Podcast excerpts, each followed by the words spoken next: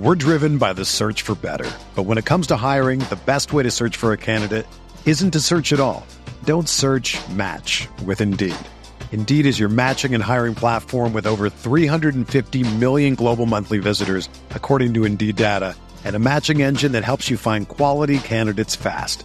Ditch the busy work. Use Indeed for scheduling, screening, and messaging so you can connect with candidates faster.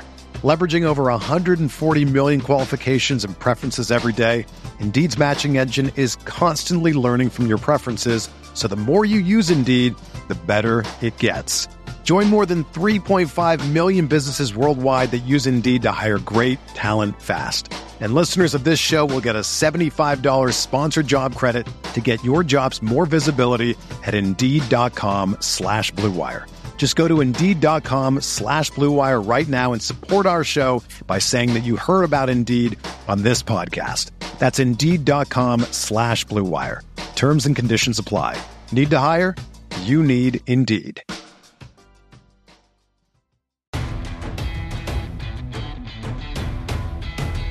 The Chicago Bears select.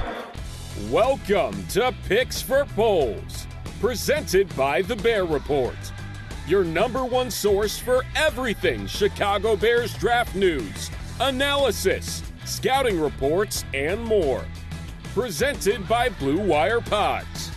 And now, making their way to the podium, Andrew Freeman and Usaid Koshal. Welcome, Bears fans, to Picks for Poles, a Chicago Bears draft podcast presented by the Bear Report and Blue Wire Pods. My name is Andrew Freeman, and of course, I'm happy to be joined by my co-host Usaid Koshal. We record this episode on a Tuesday here, February 21st, as we enter the dog days. I, I not really the dog days of the offseason, but it's that in between period where the Super Bowl was last weekend, and we're only a few weeks away from the start of free agency, but there's kind of that moment in between them where it's like nothing is really happening um, in the NFL right now. There's a lot of rumors going on. And so it, it almost drives you crazy, Usaid, at least for me personally, it almost drives you crazy because you just want the action to start. And all you can do is just look at, you know, all the the possibilities that are floating out there on Twitter 24 7. But before we get into what we're going to be talking about today, uh, how you doing today, man? Yeah, I'm doing well. And you mentioned possibilities that are floating around on Twitter. I mean, it's ridiculous. Let's just let's just call it how it is. It's so ridiculous, right? Because you have speaking of the possibilities, you have Justin Fields who's been linked to like every quarterback needy team, and the guy's been labeled a bust. He's been labeled a running back. He's been labeled as not the guy moving forward for the Bears. And now the rumors are persisting that, you know, Justin is indeed going to be traded. And I forgot which sportsbook website it was, some no name one, but they decided to have like in odds for ju- where Justin Fields ends up. And the Buccaneers are the one team to keep watching. And then on top of it, you've got people going back and forth about why Ryan Poles deserves so much criticism for a lot of his veteran free agent signings last off season, and is Poles really the guy moving forward? It's such an interesting dynamic because I have a feeling, and you guys can quote me on this if you want to, but I have a feeling we're not going to see the big checks written this off season like some people would have hoped. I think the Bears are going to kind of take a more relaxed approach. You're going to have your handful of signings in free agency probably more so in wave two and three, just to give this roster some depth, strike some diamonds in the rough. You know, get a player or two or th- even three at bargain deals. And then after you swing for the fences. And then what you're going to see is really much of the focus be the draft because when we look at Ryan Poles, Ian Cunningham, and Matt Eberflus, I mean, all three of them come from organizations where that philosophy of draft and develop talent is the foundation for how the Colts and the Chiefs and the Eagles had their success. Well, look, I mean, the Bears, they're going to have to spend this offseason. They have to hit the minimum spending floor uh, this year. I think it's like the number that I've been hearing is like 150 million in terms of like cash they got to spend this year, not cap space, like cash that they got to spend. So that that's money that can be you know prorated by signing bonuses to future years. I mean, they're going to spend a lot. You know, whether they're going to go after the big names and you know put a ton of money into a few players as opposed to a you know a wide variety of players. I mean, that remains to be seen. I mean, so I mean, you could be right. They could go for a more um, you know volume approach and just get a lot of guys and hope that they can get, like you said, a few diamonds in the rough, a few guys that surprise and get over up, outperform their contracts or whatever. You know, it, it, but I mean that's part of it. So like, it's funny we talk about again. I, I bring up the whole possibilities on Twitter thing. Like, everyone wants the Bears attached to every single big name out there or every single big trade out there. Like Tee Higgins, like I haven't can't, can't tell you how many people are like, well, the Bears are obviously going to, you know, go all in and trade for Tee Higgins, and you know they're going to go after Daron Payne and um, all these big money guys. Saquon Barkley is the newest one. Uh, we talk about Saquon Barkley on this podcast quite a bit. Um, yeah, it's just it's interesting to see, you know, the the dynamic there. And um, you bring up the Justin Fields whole thing, like so. First of all, there we have to separate the discussion of you know the idea of would you trade Justin Fields and draft a quarterback from, you know, would the Bears actually do that? And I don't think we're at that second part yet. Like there is, I think, an argument to be made for the strategy of, you know, trading Justin Fields and, and just getting like Bryce Young or something at number one overall. I that's not what I would do personally, but you know, I think there is a discussion that can be had if it's approached rationally there. But yeah, all the sports book putting on, you know, the odds about what team Justin Fields is going to play for. It's like, you know what? I, there's no indication the Bears have any like any like want to trade Justin Fields at this point. So if I'm a betting man, like I'm putting, I'm that's a safe bet for me. I'm putting all my money on the Bears because, yeah, I, I don't think he's getting traded. This it would make no sense to trade him uh, this offseason, given you know where what the comments have been made about Justin. I I feel like they feel like he's the he's the guy moving forward. Like I, I think they're going to give him this year. Like if, if Justin Fields doesn't make it step this year, then yeah, I think we can have that conversation about whether the Bears move on from him. But I think he showed enough to where yes, I'm not even thinking about that. So if if you want to if you want to go out there and propose ideas of whether that's the best move for the Bears, you know, go at it. I'm not going to agree, agree with you. I don't think it's going to happen. I'll leave it at that because I don't want to hijack this po- this podcast talking about you know the whole Justin Fields trade dynamic thing. I, I, just think that's something for a different a different podcast, a different day. But um, you know, I talk about this being a slow time in the off season period, um, kind of in that in between time between uh, the Super Bowl and uh, the free agency and the draft and whatnot. We did get some, you know, some Bears news um, in terms of a roster move being made. Uh, so the Bears cutting uh, Al-Quadin Muhammad, defensive end, uh, who was signed this past offseason. Um, two year, he signed for a two year deal, small deal. He was only he was brought in as kind of like a stopgap option at the defensive end spot. He was brought in because he had a familiarity with Matt Eberflus from the Indianapolis Colts. All that stuff, we understand that. Very interesting that they cut him now. Um, certainly you know, a guy that got a lot of snaps this past year, didn't really do much with them, you know, wasn't the most productive guy um, going into things. So I, I, think it's a small move in in terms of the, the small picture here because, you know, Al-Quadin Muhammad, he's not, you know, a, a, big name player. He's not a guy that, you know, is saving the Bears a ton of cap space. It's, it's not like they need to save a ton of cap space. But I think there is, from a big picture standpoint, there is a lot of talk about here from this signing and what it means for the Bears moving forward.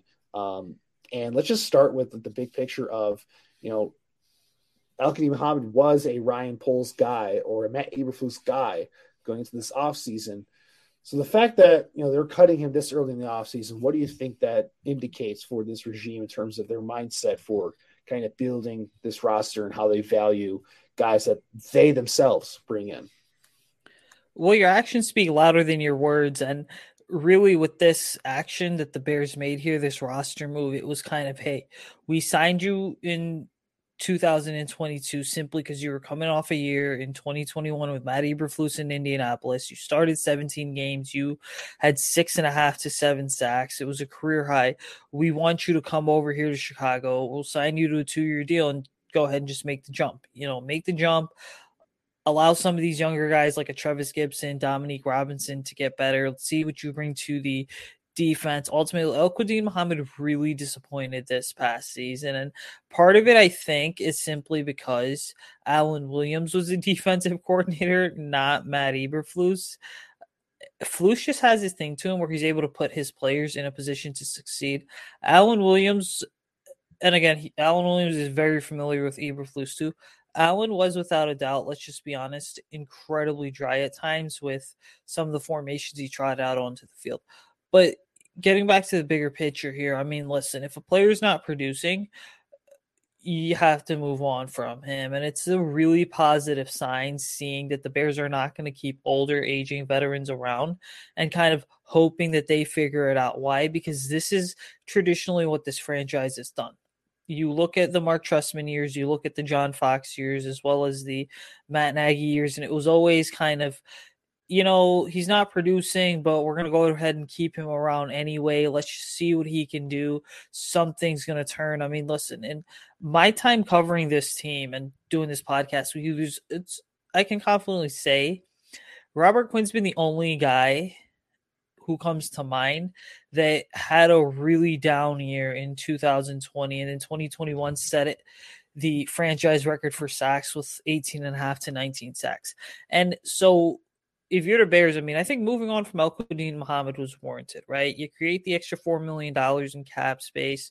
You have, I think, a project player in Dominique Robinson, who, again, had his flashes last season, but it still wasn't enough because it was clear he was learning the rigors of what it meant to be a pass rusher. And the message it sends throughout your locker room is this Hey, Lucas Patrick, you're not safe. Hey, Cody Whitehair, you're not safe.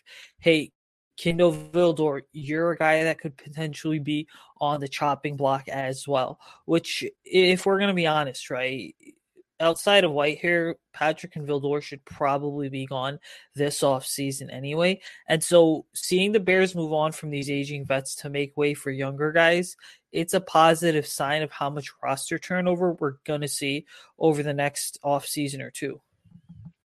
Sports betting continues to take over the sports world, and with fall right around the corner, there's going to be action from every major league sports league across the country on our own TVs. If you're like me, you're glued to the couch watching as many games as you can. Our friends at Odds Trader have got you covered with all the odds for each major sports book from around the web, all in one place just for you.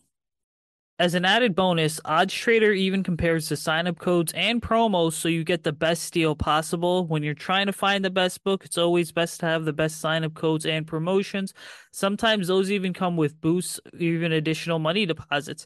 The app gives you a complete rundown on any game, including statistics, injuries, key game stats, game day weather, keeping you, the fan, as informed as possible. And sometimes if you're like us, You've got multiple bets going at once. Odds Trader will keep track of them all in one place for you. So what we want you guys to do is this. Head over to oddstrader.com slash bluewire. Once again, that's oddstrader.com slash bluewire, the number one website for all your game day bets. Yeah, I would throw Justin Jones, defensive tackle, in there as well, um, just because, you know, I think they're going to overhaul this roster. I think a lot of these guys that they brought in last offseason are clearly cap, you know, uh, stopgap guys that they didn't really have any big plans on them being long term pieces. I think, I think the way Ryan Poles saw it last year was that if we bring these guys in, we give them a shot, you know, to kind of establish the culture a little bit, you know, give us a solid veteran presence um, while we kind of rebuild this roster.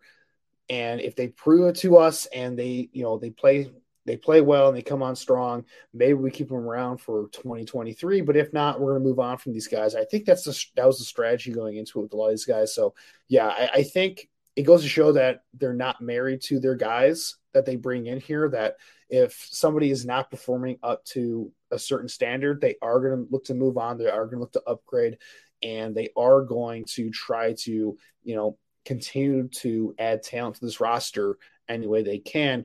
I do think this also doing it now, it does kind of help out Muhammad in a way because he can hit free agency earlier. He can talk to teams now instead of having to wait until um, free agency begins in the middle of March. So I think there is a you know a little bit of you know the Bears saying you know we're trying to overhaul this roster. We don't really see you as having a big role for us next year.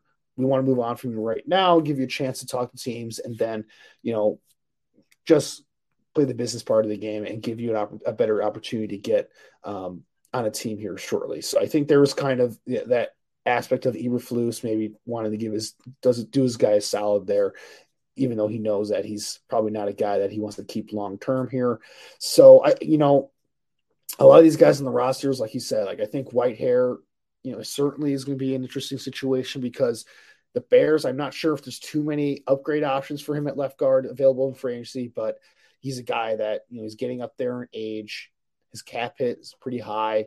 They could look to get out of that contract if they feel like they just want to turn over that that position there and get you know a new face in there. Um, Patrick, I think, is going to be very interesting coming off the injury he had last year and really just didn't come in and play well whatsoever. They brought him in to be their center. He only played like one game at center, and the, the one game he plays, he gets injured in. So, you know, just didn't really do what he was brought in to do, if that makes sense. So, yeah, I, I don't think I don't think he can be considered a lock to stay in this roster. Like I said, Jones, I'm not sure he's a lock to stay in this roster. He didn't really he had his flashes, but I'm not sure he's he was a consistent guy for that defensive line last year. So yeah, certainly the Bears could be looking to you know, definitely move on from some guys. Again, they don't need the cap space. They're up to like 100 million right now. I think it's like 85 million like in like uh effective cap space according to overthecap.com. So they still have a ton of money to spend, but yeah, I mean I mean they're going to be overhauling this roster. They're going to be spending a lot of money. So I guess whatever cap space they can get out of this, they're going to try to get. And it also brings up, I think, with this cut here, you know, it's up with the big picture of how Poles and Eberflus value their guys now. You know, defensive end is going to be a big position of need for the Bears this offseason. You look at the Bears last year, they had the worst pass rush in the NFL, or at least one of the worst pass rushes. Uh, the defensive line in general is probably one of the worst we've seen in the NFL over the last few years. Just not a ton of talent, especially after the Robert Quinn trade. Um, that unit really fell off a cliff, and and Robert Quinn's not even that good of a player anymore, uh, as evidenced by the fact that he did nothing for the Eagles on their Super Bowl run. Um, but you know, you lose a veteran like that, and just everything fell apart for this unit. Muhammad certainly didn't help, didn't really bring much of an impact as a run defender or as a pass rusher. So when you look at the defensive end spot, it really leaves a lot of questions, I think, about how they will address this. And to me, Usaid, I don't know about you, what you think. It, it sounds like they're going to be very aggressive attacking this position. You're right. Aggressive is the correct word to use for the Bears when it comes to figuring out what they're going to do at defensive end and just across the defensive line in general. I mean, you look at this, right? And I think they're going to draft somebody within the first two to three rounds. Like that is no doubt in my mind going to happen to address the D line. But then also when you kind of get into free agency, there's such an interesting set of players that comes up, right? Because you have Daron Payne from the Washington Commanders, a guy that Bears fans have been so fixated on for pretty much the longest of time. But then beyond Payne, you have guys like a Javon Hargrave. You've got Yannick Ngakoue too from the uh, Colts, and then once again, you know Larry Ogunjobi. Not that he's going to be the Bears free agent signing, but he's set to go ahead and hit free agency. You know Jordan Phillips, interior defensive lineman from who's currently with the Buffalo Bills. He's a guy you look at and say, okay, he may be 31 years old, but maybe just maybe he thrive in a rotational role in this environment. And then you have guys like LJ Collier as well as Trey Flowers too. So what you know, I think look, people have to understand something. And we all got to make an effort to understand this. Is that when we look at this free agency class, right? In terms of your interior defensive linemen as well as your pass rushers, right? Yes, there's a lot of talent there, but and there's a lot of intriguing names. But ultimately, at the end of the day, you know, you don't want to be in a corner where you're just overpaying to overpay. I think what's going to happen is this: is that once Daron Payne and the Commanders kind of come to a decision about what they're going to do about him, you're going to see this sort of trickle down effect in terms of how the rest of the market is going to go ahead and shape out. And listen, for the Bears, I mean, if I'm being fully honest, you can never have too much depth when it comes to pass rushers. Last offseason proved that. And so now it's going to be much of the same thing. Yeah, absolutely. I mean, look how I mean we talked about last week in our episode, but look how the Eagles built their roster, just being able to go after teams in waves on the defensive line and just having six, seven, eight guys that can get after the quarterback and kick ass in the line of scrimmage. Like that's how you want to build your defensive line so that you can keep these guys fresh and rotate in and just have a lot of options to get after the quarterback. And I think, you know, the Bears, they have the resources to be able to do that this offseason, both in free agency and in the draft. Certainly, cap space wise, they have the ability to add, you know, a big name free agent as well as some smaller name free agents. And, you know, you look at the top of this draft here, they're in a position to get one of Jalen Carter or Will Anderson, even in a trade down scenario, one of those guys could be available to them depending on where they trade down, who they trade down with. So, um, yeah, I mean, they're going to overhaul this thing. They're going to get a lot of talent. I mean, there's they cannot go into next year with you know as bad of a unit as they had. I don't think it's possible to be as bad as they were on the defensive line um, th- going into this year as they were this past season. Like it was it was a horror show to watch. Um, you know, breaking down their pass rushing tape was just just made me want to puke every every week detailing that thing.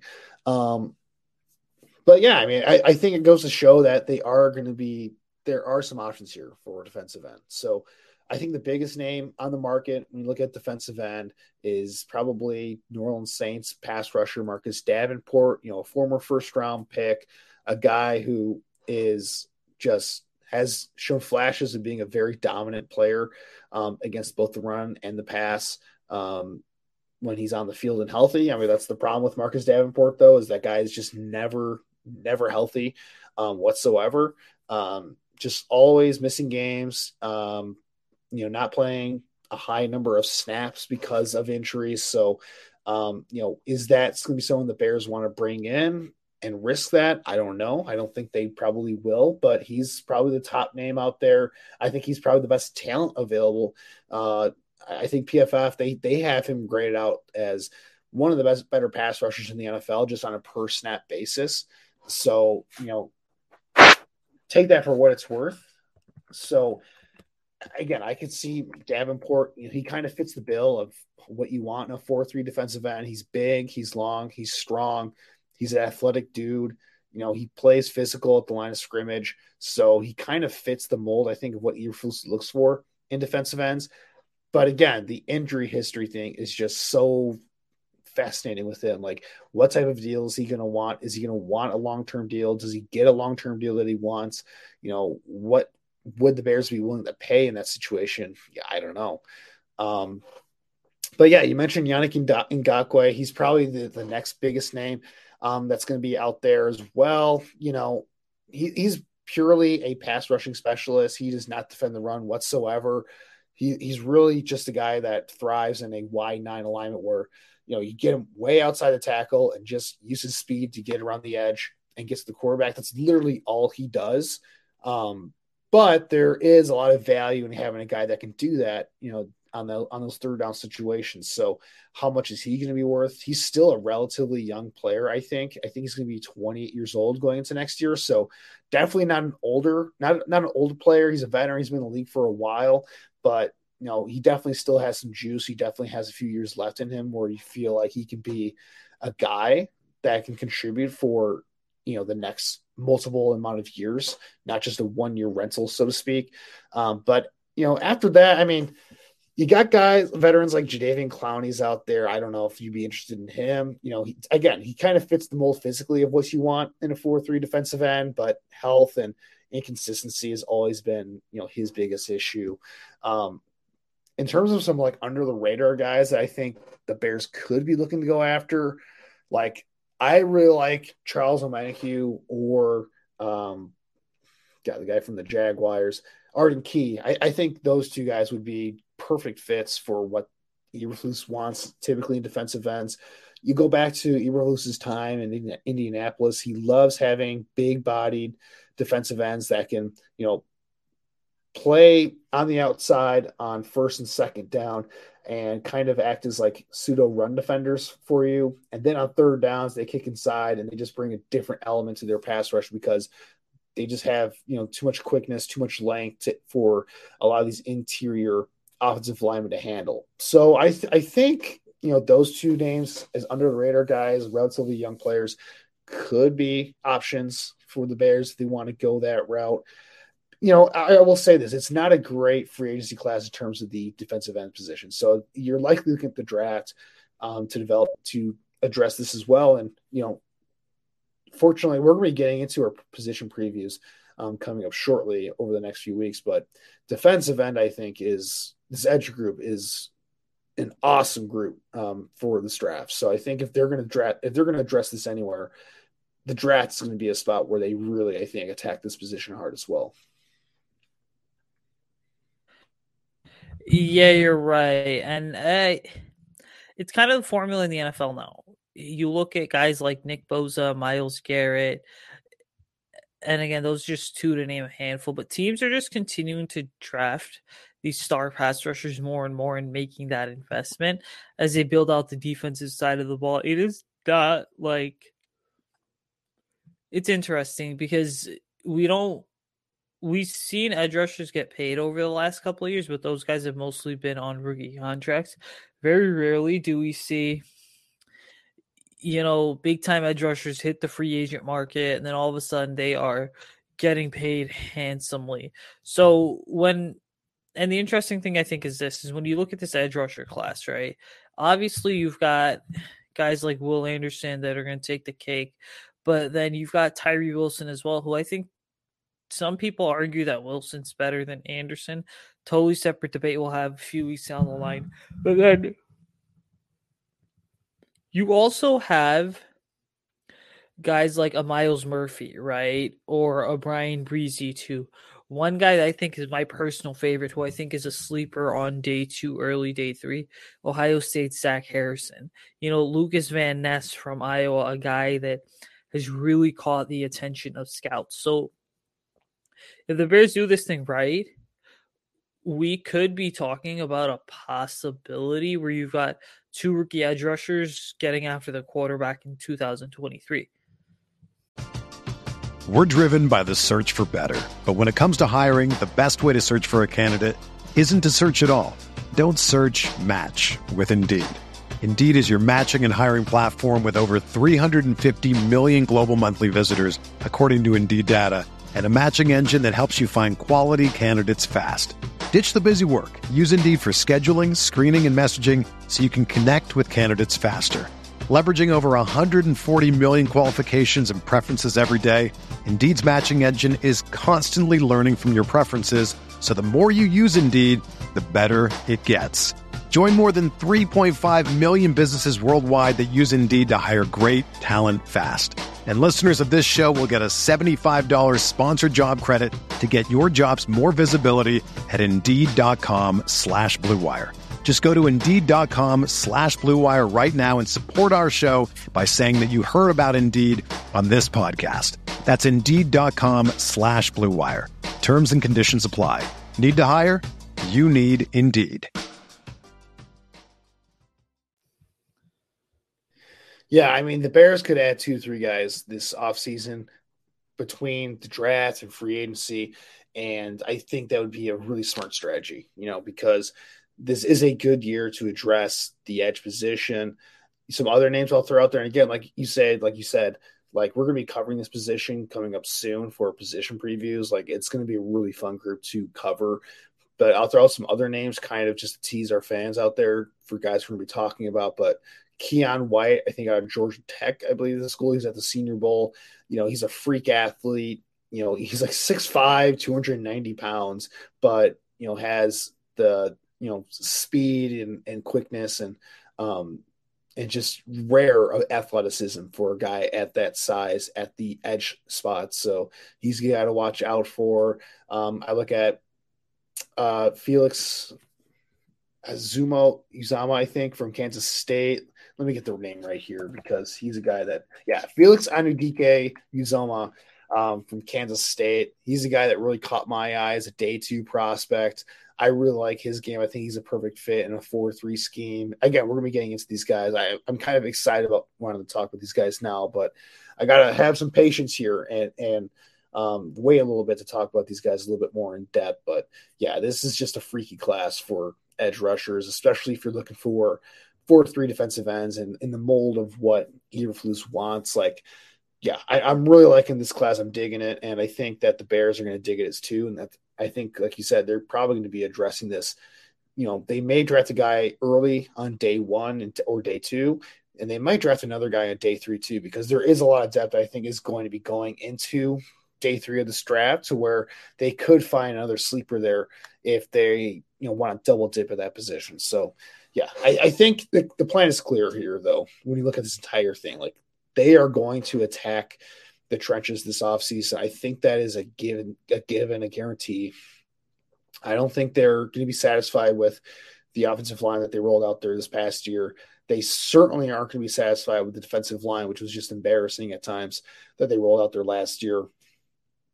You know, and I, none of these guys in this roster are safe. Everyone is, you know, competing for a job. Even guys that they bring in here and you know give decent money to, you know, there's going to be a standard set here to where, you know, if you're not playing up to the up to the standards here, you know, we're to look to move on and upgrade. And you know, I hope that they keep that mindset, you know, that aggressive mindset throughout the offseason. They have to be aggressive this year, and we'll just see, you know, where that takes them. Um, but you know, certainly, you know, kind of branching off of that, the last major topic we'll discuss here for the, today's episode um, has to do with the fact that the franchise tag window has officially started. I think it started either yesterday or today, and it goes all the way until uh, the start of free agency in March. So, what this means is teams have about you know a few weeks or to about a month here to decide whether they want to tag uh, players that are hitting free agency. Um, and basically, they have that window to decide. They can decide now, they can decide later. Um, you know, usually what teams do is they kind of wait a little bit so they can they can kind of plan out their off season first and you know get their cap situation straight and finances straight whether you know so that way they can decide whether they actually want to go ahead and tag players some of these are pretty obvious decisions some of these though are you know pretty tough and and um, you know, there could be a situation where a lot of guys that are talented players who could be tagged end up hitting the market because teams and teams end up deciding that you know, they want to go and try a different direction here. So, um, what we're going to do is we're going to be going over the major franchise tag options here, and we're going to give our predictions on whether they hit the market or not, and then we're going to decide, you know, talk about how we think that affects the Bears in terms of their free agency strategy. And I think we mentioned this guy earlier, but Daron Payne, I think, is probably the biggest domino to fall um, on the defensive side of the ball for free agents because if he hits the market, I think a lot of teams are going to view him as the top interior defensive lineman um, on the market. When you combine his production last year to his first round pedigree to his age, still in the prime of his career, coming off of a career season from a pass rushing standpoint, um, you know, he's a guy that I think the Bears certainly would be very interested in if he hit the market. So you say it. I'll, I'll, start with you on this one. Do you think he hits the market? Do you think he gets tagged? And you know, if he does get tagged, how does that impact the Bears strategy? I think he does not hit the market. He absolutely gets the tag. And then for the Bears, this is going to suck, yes. But at the end of the day, people have to, we all look, at the end of the day, the way this goes is this is Payne's gonna get the tag, and he's gonna get the tag simply because Ron Rivera knows and values a top defensive talent like Daron Payne when he sees one, right? You look at it, and that Washington front seven. Let's just be honest, it's no joke. They've got Montez Sweat, Jonathan Allen. Then on top of that, you have Chase Young there too, who I understand missed a significant portion of the 2022 season. Daron Payne might just be the best of them all. And you're talking about a unit that's got like four first rounders. Eh, for the Bears, I mean, the implications are simple. Then you turn your attention to a guy like a Javon Hargrave. Is it Javon Hargrave? Daron Payne? No. But he's the next best thing. Which, again, if you're this team and your plan A doesn't work out, you better have a good plan B, C, or D to bring someone in. Yeah, I'll say this for me, you know, whether Payne doesn't gets tagged or not, it doesn't really change my mindset on things. Like I know a lot of people, I think Usaid you kind of view Payne as the top guy in the market for defensive tackles in this free agency class.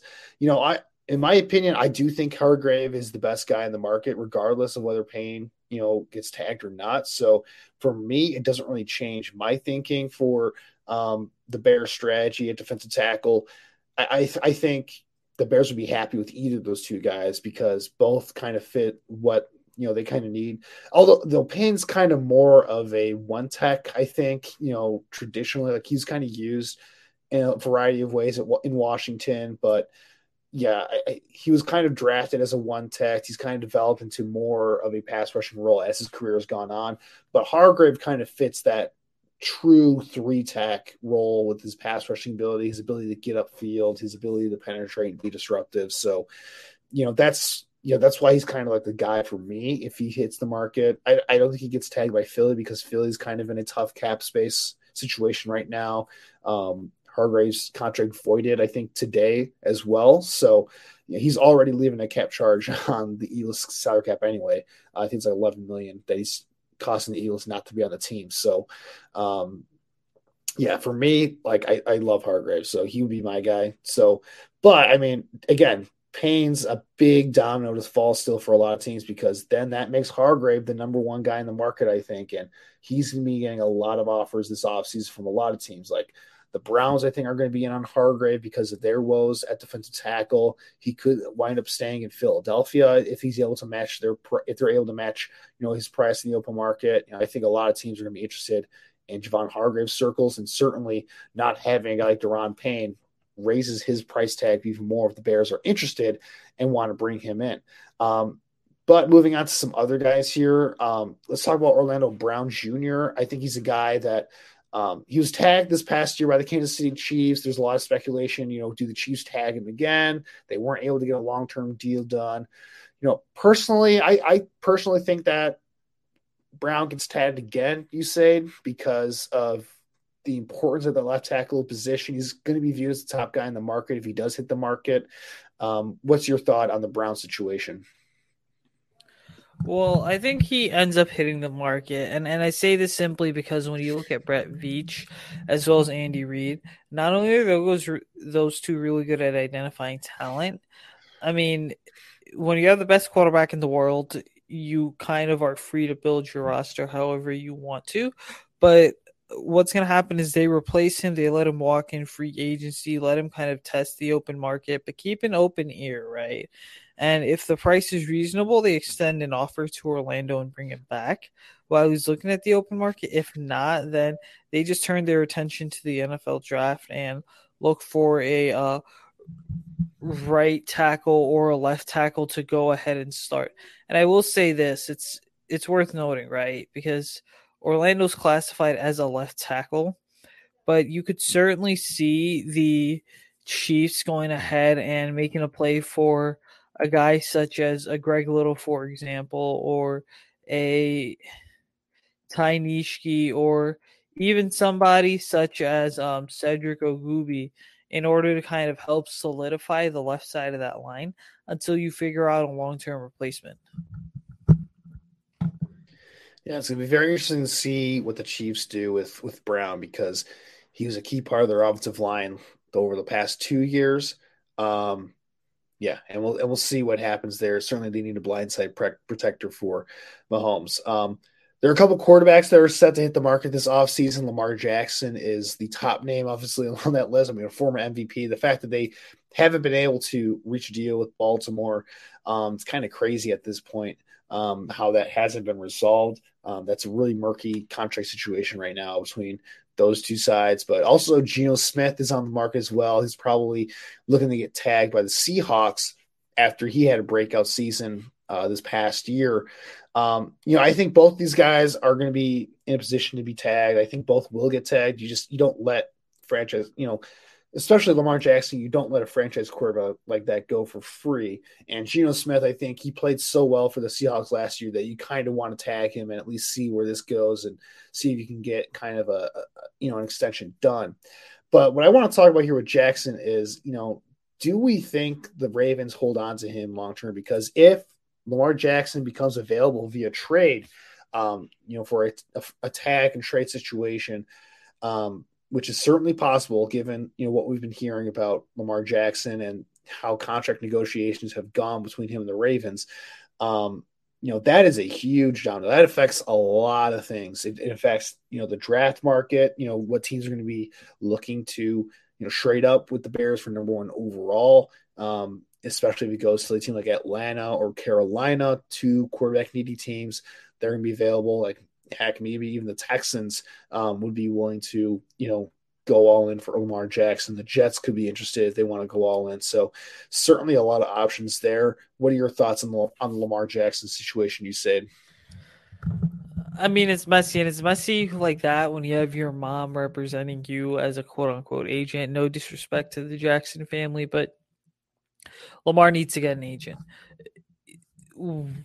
Well, what is is this? Is the Lamar Jackson situation is about as messy as it's gotten because both sides are willing to basically not give up and eh, not give the other side any leeway. You've got the Ravens who are saying, "Hey, Lamar, this is what we think you're worth." You've got the eh, Lamar Jackson side saying, This is what I think I'm worth. And let me just say this. You mentioned a couple AFC teams. If the Ravens trade Lamar Jackson, I certainly think it's out of the AFC into the NFC, just because that's kind of the trend we see with a lot of these major trades that go down. The other thing is this is that Lamar, right?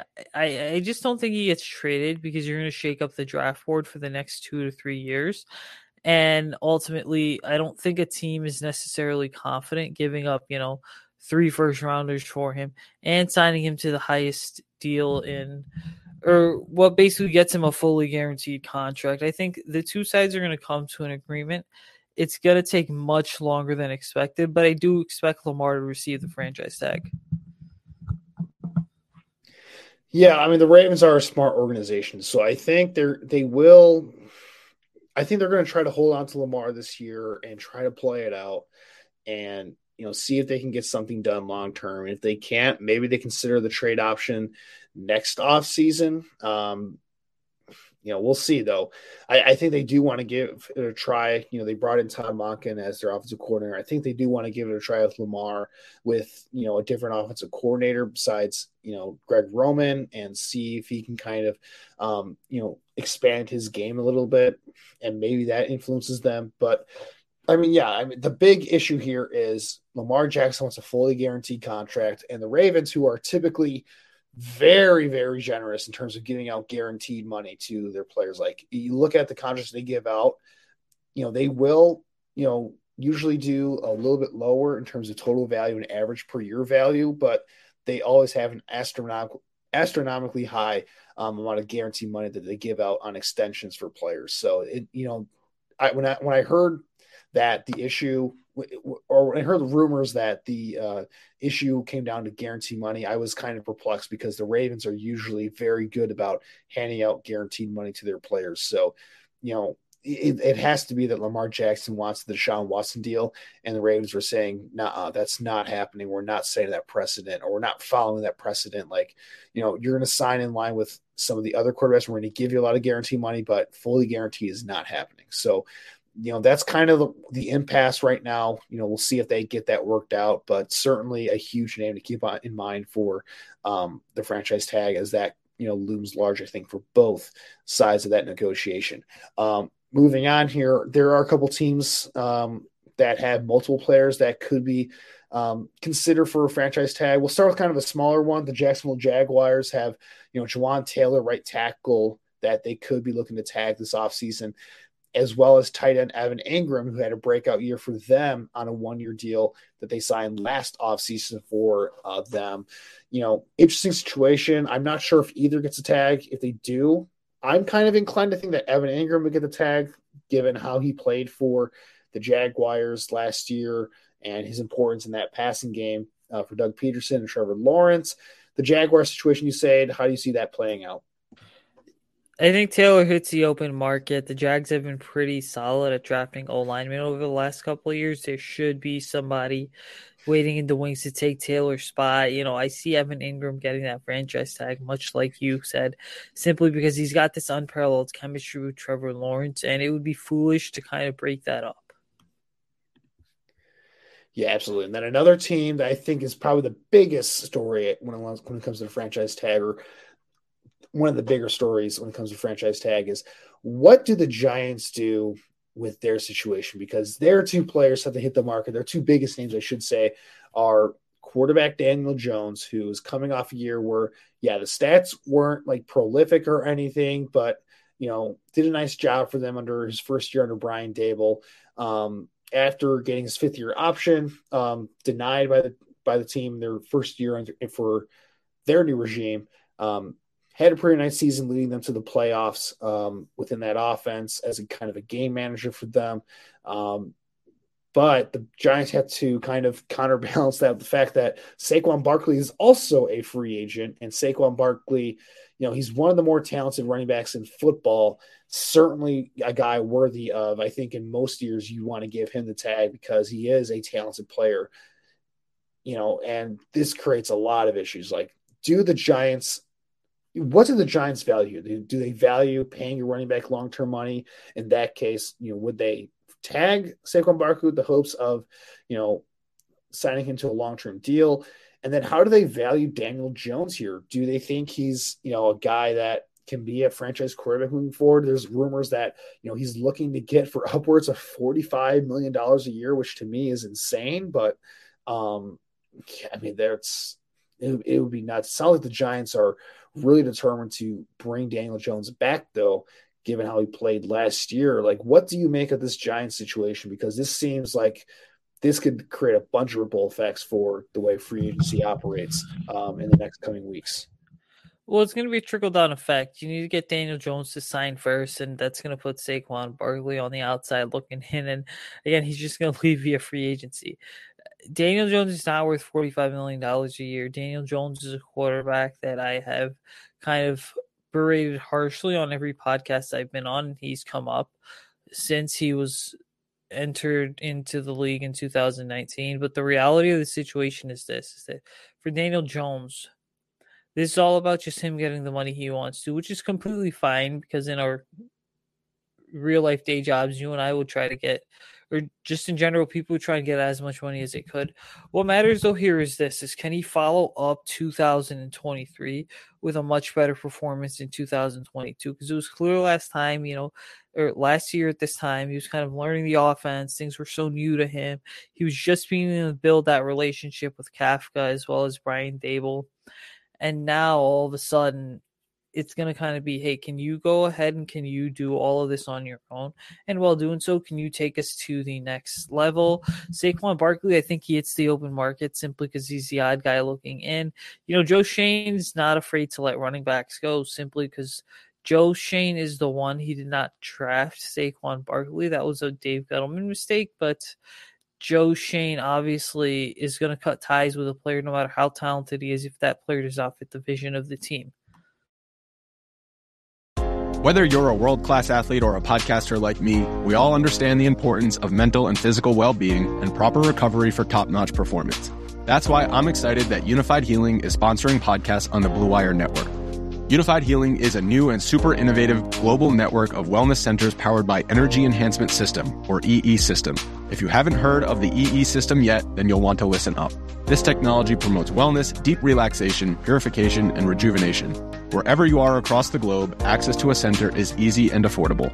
Interested in experiencing the EE system technology for yourself? Go to unifydhealing.com slash bluewire to learn more and find a center near you. That's unified, U-N-I-F-Y-D, healing.com slash bluewire. No material or testimonials on the Unifyd Healing website are intended to be viewed as medical advice or a substitute for professional medical advice, diagnosis, or treatment.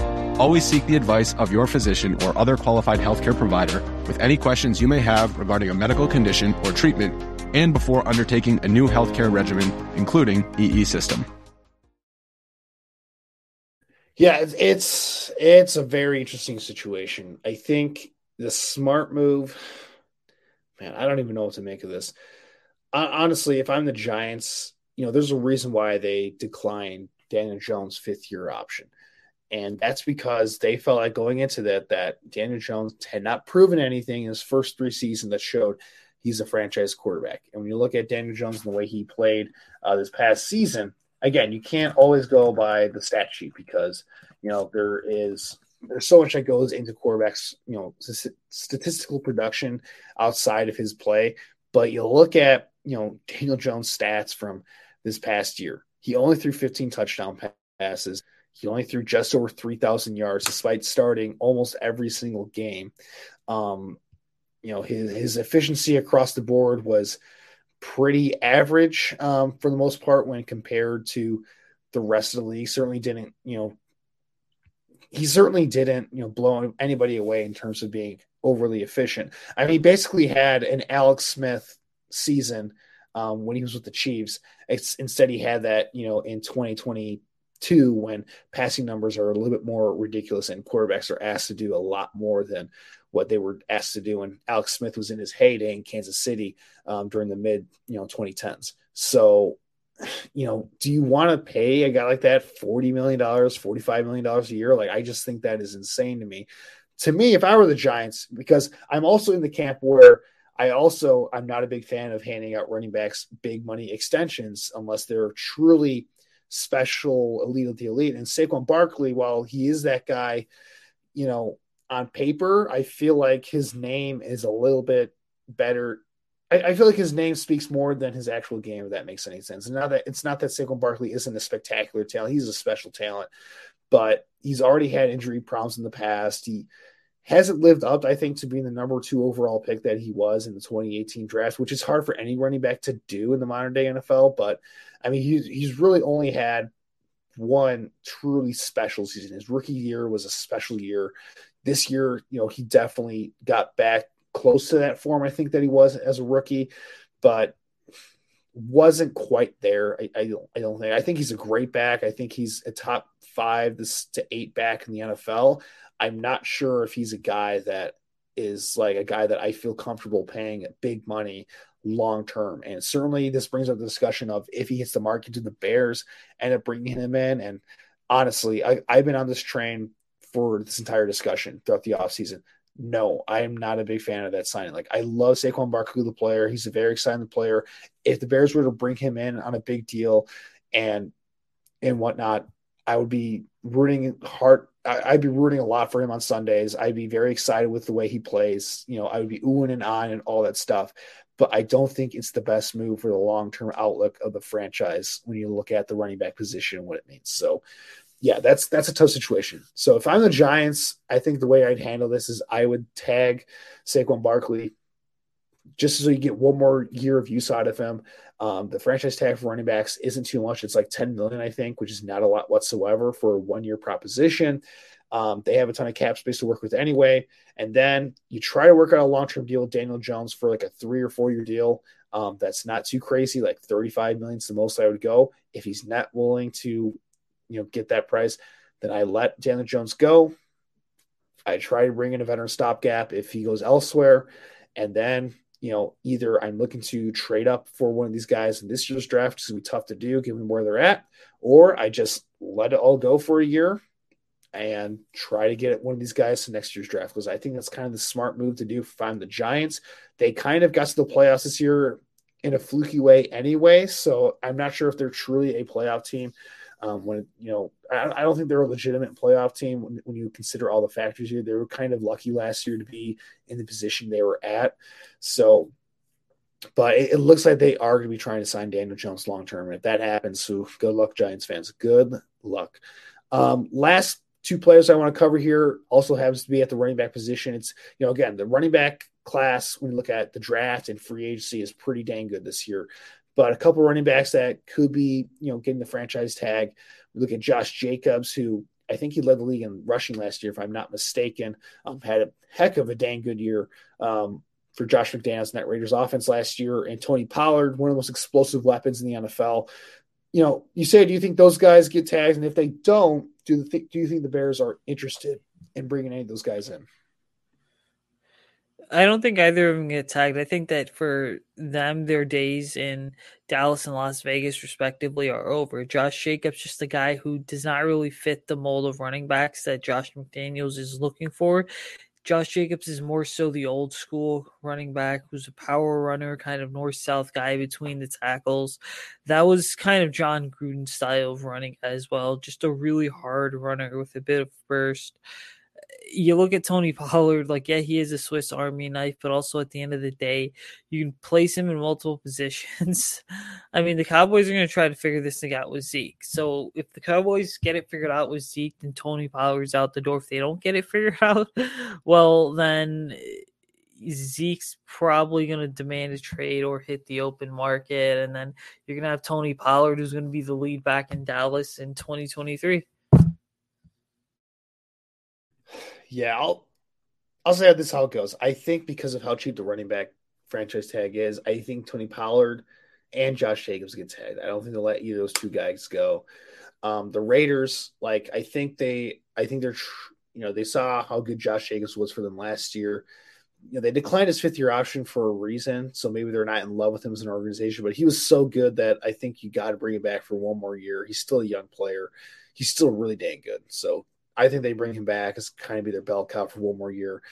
And then for the Cowboys, like it all, I think it all depends on how they want to handle Zeke. I think if they're able to negotiate a pay cut with Zeke, or if they're able to cut Zeke to save some money, I think they bring back Pollard on the tag as well. But I think it's going to be dependent on, you know, what is Zeke willing to sacrifice here? Because if Zeke pay, takes a pay cut, you know, you're not gonna you're not gonna pay Tony Pollard and Ezekiel Elliott, you know, big time money here at the same time. That's not going to happen. You know, Zeke's going to have to either be cut or sacrifice some money if they want to bring Tony Pollard back. I think Zeke will be willing to do it because of, you know, how much the Cowboys organization has stand stood behind him throughout the years and the fact that, you know, they've been willing to go on with this albatross of a contract for, you know, for how many years that he's been signed.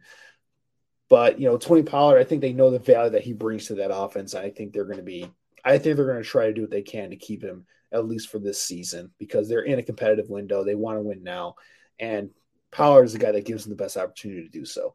So, with that, I think it's going to wrap it up for us today. We certainly covered a lot in terms of you know franchise tags, bear strategy going into this off season, all that stuff. Um, for all the listeners out there, um, make sure to like, rate, and subscribe to um, the podcast, Picks for, Picks for Poles podcast, wherever you listen to us, um, especially at the Blue Wire.